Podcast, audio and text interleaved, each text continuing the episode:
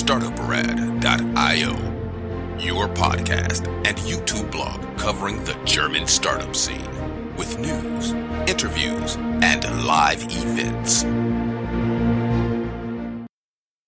Hello and welcome everybody. This is Joe from startuprad.io. Welcome to our 2021 FinTech review for the German speaking area, Germany, Austria and Switzerland, also called GSA. This is an annual tradition started in 2014, first in German, now in English. You can find the old reviews here. Um, bottom line is I invite entrepreneurs, investors, and thought leaders to our annual FinTech review. We'll publish it on the 25th of December and then we will ask them a few questions. Due to the limited time, we have to do single recordings with, with each of our guests. So I basically had four questions to ask them and they gave me their prepared answers. Today I welcome as our guests Janis Dust, a young fintech entrepreneur and co-founder as well as chief marketing officer of EPAP, an invoice app. Everybody who had the pleasure to already hear our fintech review knows Paolo Sironi, a fintech entrepreneur turned global research leader in banking and financial markets, as well as a multiple book author. You can learn more about him in our show notes, you'll find a link, of course, to his website and to his newest book. And we have the LinkedIn profiles of all of our guests linked there as well. Our third guest is Frank Schwab, the co-founder of the FinTech Forum and multiple board member. And last but not least, there is Oliver Oster, a FinTech entrepreneur and investor, founding partner of AQVC, and the Chief Operation Officer, COO of Berlin-based OptioPay. So first, let's get started. Here are our questions. What is the strongest impact of Corona on the financial and fintech world immediately and in the future? Well, the pandemic caused uh, an acceleration of digital adaptation on clients. It is like a bank had to digest uh, 10 years of digital innovation and shift in only two years. There was an unprecedented shift. In particular, that involved the payment mechanisms and solutions, which is reflected in the market evaluation of those players. If you look at the total market share in terms of market capitalization and private evaluation of the top 500 global banks plus the fintech unicorns and the payment providers, you can clearly see that um, 10 years ago, banks represented uh, more than 95 and 97% of uh, that share. But today, in 2021, they're down to almost 70%. So that means that uh, the payment providers in particular have been gaining traction in terms of market evaluation because everyone is realizing the fact that they are well posed to garner most of the benefits, at least the initial benefits of this uh, uh, digital acceleration, which uh, was really unprecedented in 2020 and 2021? Um, right now, we see a high demand on, let's say, automation and digitalization. So, uh, since people move from personal to remote, um, a lot of processes have to be updated, and it's basically an, a, huge accelerator for going digital uh, for the whole banking industry. And of course, fintechs are in the pole position uh, to either support banking processes or, let's say, being prepared in handling everything remotely, online, and automated already. Um, so that that happened for sure over the last 18 months. Uh, uh, whether you look at fintechs or at established bank or direct bank, everything more or less got pushed. Um, and, and given the investments into the industry, the fintech industry, we see some of the highest levels ever. Um, and uh, that basically means going forward um, that uh, the, the change and digitalization of banking um, increases, increases, and increases. Hmm. Corona has had a very, very strong impact on the entire fintech sector, and especially when you take a look at the speed of digitalization. For me, it's like insane because customers are such or are much more willing to use digital solutions. For example, the checkout at the point of system, uh, which is super important for us at EPAP. And in general, everything is becoming more digital. And I personally also love the trend of buy now and pay later, which is driven by Klarna and other companies. Obviously, it's reinforced by uh, online shopping in Corona times. But yeah, many, many technologies have now almost become mainstream. So, I mean, here in Berlin, um, people always used to pay cash, actually, everywhere they're going. It's at a supermarket, in a restaurant, all over in the place. They're paying cash. And I think the biggest impact is definitely that people are now really paying with a card or with Apple Pay, so with their mobile phone. So that's the most obvious, I think, development since Corona. Our second question What is the most important development you have seen in total in 2021 for fintechs? So, I think what is most striking uh, are the investments we have seen. So, um, more or less, so it looks like that every week uh, you see a three digit million number uh, invested as a series B, C, or D into any given fintech.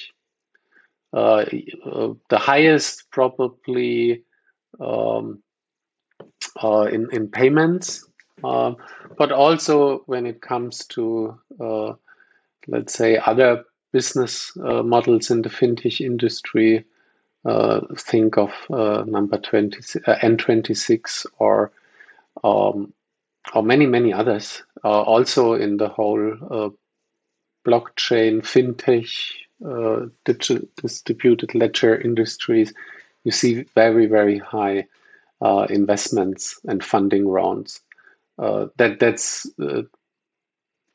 right now most striking and uh, going forward, we will see uh, what the impact is of these investments.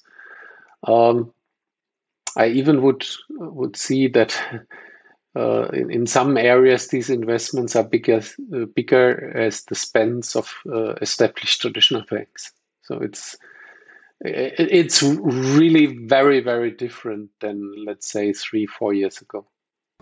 Mm. Yeah, I, I want to mention two points. So, first of all, the ongoing boost in digitalization, which I mentioned before. And secondly, um, what struck me the most this year is crypto. So, the topic is so much more popular than it was one or two years ago. Crazy development overall. And now it's also been fueled even more by things like NFTs or Web3. And yeah, let's see what happens when stuff like that arrives in Germany. I have to say that I'm rather cautious about it, but it's super interesting to see what happens in America right now.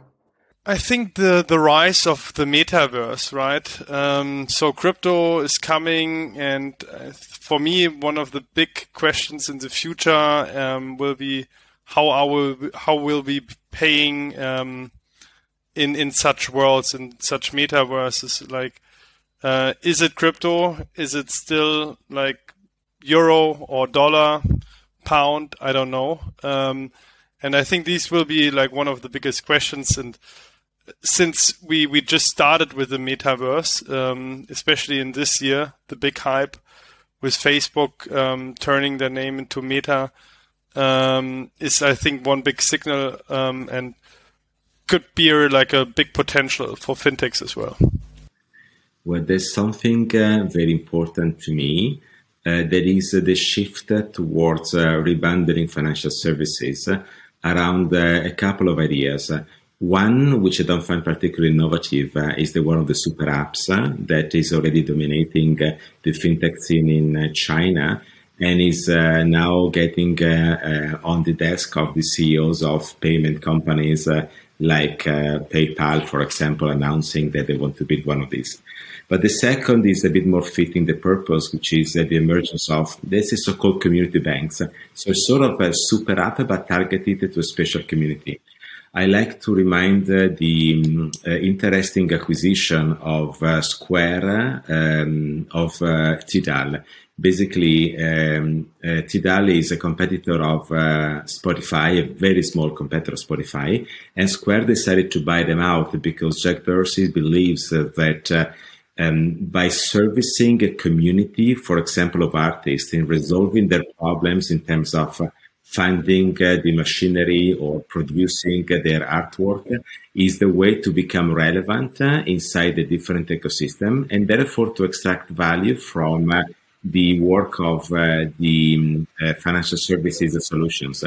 Now, Jack Dorsey said clearly that new ideas are found at intersections I'm reading his quote, and we believe uh, there's a compelling one between music and the economy. And that is basically one of the most interesting uh, perspectives that I've been seeing in the last year, all inside my new book, Banks and FinTech on Platform Economies. My third question What do you see in 2022 for the fintechs in GSA? Again, it's crypto, in my opinion. Uh, I hope it's becoming more popular and mainstream here just like the buy now, pay later trend. Um, yeah, and maybe even the technology behind crypto itself, which will become more popular. What started in America a few months ago will be here in 2022 for sure. So I think in in in these countries, in the let's say more German-speaking countries, it will be still about uh, the development of the the fintech infrastructure, right? And uh, bringing the the people digital. Um, I mean, since Corona boosted it very much, um, we, we, we do have now um, a, a good good way to compete also with US where like mobile payment etc has been always been normal. Um, but still in, in, in, in Germany Austria and Switzerland we still do we, we still need some more development here. Uh, and that being said also what we do with the transaction data here uh, in, in, in in these countries, right? We are always very much restricted on the on the analytics side, but looking into um, PSD2 as well, um, and um, not only open banking, also open data. What we will do with the data, um, especially the transaction data, and what kind of offerings we can tailor to our customers. Um, I would say the journey continues. Um, the biggest, bigger, the biggest ones will become even bigger. Um, so that basically means they establish themselves um, in the marketplace deeper and and further. Um, and of course, that also means for the ones who are rather at the starting point, it's more difficult to get the exposure and the attention. Um, that's something I see because it looks like that the capital concentrates now, while three, four, five, six years ago the the capital was much more distributed. So I would argue it becomes tougher and tougher for new kids on the block um, to also pick a share um, of this uh, changing, let's say, overall industry. So not only so so I would not only look at, at fintech, look at banking, and then think of fintech within the banking industry because I think you can't uh, separate the two from each other. And um, so that that's what I think uh, is um, something we will see in in the next year not to say in the next years So it's not only about 2022. And I think it, let's say, for people who want to found um, or create a new startup, they, they really need to come with something very, very special. So let's say the the time where you could just create a mobile bank or let's say um, you, you, you, have a, uh, an idea on payment that's not good anymore for for uh, let's say for for an idea that searches for funding um, that's probably um, an, an, another aspect uh, which um, the audience may find of interest? Well, I think that there are two things which are particularly relevant for uh, the region of Germany, Austria, and Switzerland.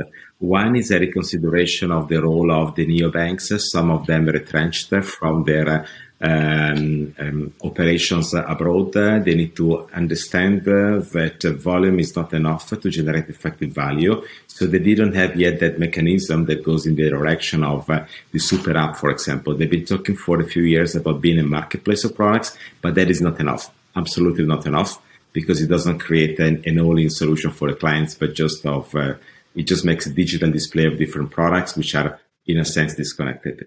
And the second, of course, uh, this was uh, the year of uh, DeFi. And there's no better place than Switzerland uh, to promote, uh, if you like, DeFi in all of its facets, which are also legal and regulatory as well as uh, technical. So I believe that Germany, Austria, and Switzerland might have an important role in the evolution of decentralized finance going forward. Our last question what field of fintech do you see becoming more important in 2022? Is it already the year of the green fintech? Is it already the year of the green fintech? I think it's it's not really about the green fintech itself. It's more what green companies or let's say ESG companies can do with the data, with the transactional data. So there's a good example of Ecolytiq, for instance, who are doing, um, in my point of view, a great product around transactional data, uh, combining it with, for instance, their carbon footprint. So analyzing uh, what you can, how you can offset it, etc. Um, but there's still a big development possible, right? There's uh, um, still a huge gap, and I don't know if like really the the green banks will will will survive in, in that um, bull market, but in in general, I think there will be more combination of green and fintech, so that uh, that they are jo- joining forces. Um, but a pure green player in that market um, with like um, a green approach will be difficult. Maybe maybe we still need like three four years down the road. Mm-hmm. Mm, so we as EPAP are also like a small part of uh, sustainable fintechs or green fintechs, but I have to say, sustainable fintechs itself are definitely becoming more popular, but I don't see this as the year of the green fintech. I re- rather still have the feeling that it's more difficult to create a sustainable product for the masses. Um, and that doesn't mean I think the aspect is not important enough, because I, I really am a big advocate of it. But I don't know, I, I see it as a, a necessity to be a sustainable company. Um, but I have the feeling that it's still difficult to place in broad target group if there isn't an absolutely clear added value for the user. So if it's a, clear added value, then for sure it will become more popular. But uh, yeah, right now it's I'm I think it's it's quite hard to to be a sustainable company uh, with clear added value for it. Yeah, and oh, I forgot. Let me take that one. Um, I also see that crypto obviously will be uh, the topic of 2022, even in fintech. No, not from my perspective. That's something we will see in two or three years from now. Um, anyhow, the whole thing around ESG, so it's not only green, it's also the the S and the G.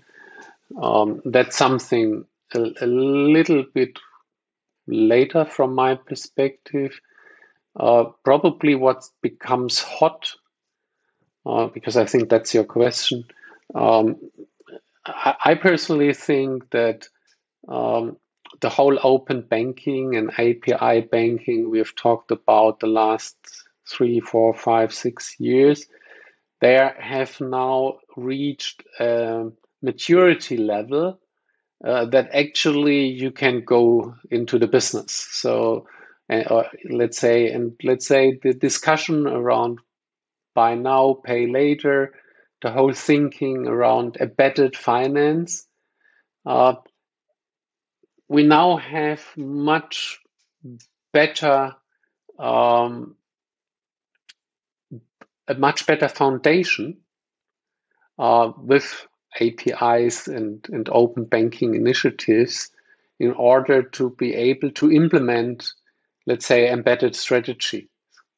Buy now, pay later is an embedded strategy usually uh, because you um, offer a consumer loan uh, into a merchant process. So that that that's uh, a kind of let's say example. But we will see that um, in in also uh, additional use cases, and that may probably something uh, which uh, becomes um, more relevant um, than before. I don't think the point is about green or not green. We all have to be, and that requires, uh, if you like, much higher transparency than what we've seen today. What I think that matters is what uh, really matters in the transformation of financial services on mobile technology, which is the understanding, finally, that platforms are the real competition. If you go back uh, 15 years, uh, we clearly see that only platforms won on the internet. You get all the social media platforms, you get e-commerce platforms, so on and so forth. But for the last 10 years of fintech innovation, entrepreneurs were really focusing on simple-minded solutions, the unbundling principle, which makes no sense if not the creation of uh, smaller, leaner, and uh, clearer solutions.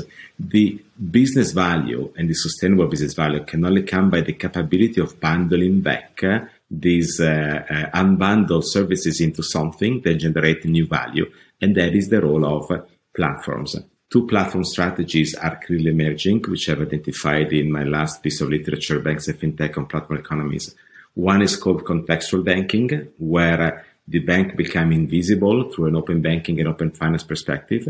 And the other one is conscious banking, where the bank remains transparent and visible to generate value for clients. Now, to conclude in a short couple of sentences, it is uh, the opportunity to eliminate friction from a non-banking ecosystem that makes uh, banking contextual to unlock new value, value that was not there before because that level of orchestration was not possible digital technology enables that. But it is the opportunity to demonstrate value for clients. The clients have to pay for access accessing the platform that makes banks conscious to unlock hidden value. There is value inside financial services which does not come to the surface because there's no understanding on how transparency can effectively generate that. But this is the time around where some institutions started understanding this and I believe this will be the direction in 2022 and going forward. Finally, the competition is on the platform economy. And finally, wishing you happy holidays from Frankfurt. We will be back on January 13th, 2022 with an interview kicking off our new cooperation with the German AI Association. Enjoy your time with your family and friends and stay safe. Thank you. Bye bye. I would say Buon Natale a tutti quanti. Yes, Merry Christmas and Happy New Year and see you in 2022. all right, thank you all for listening and have a great start in the new year and have Merry Christmas. Merry Christmas. Bye bye. Cheers.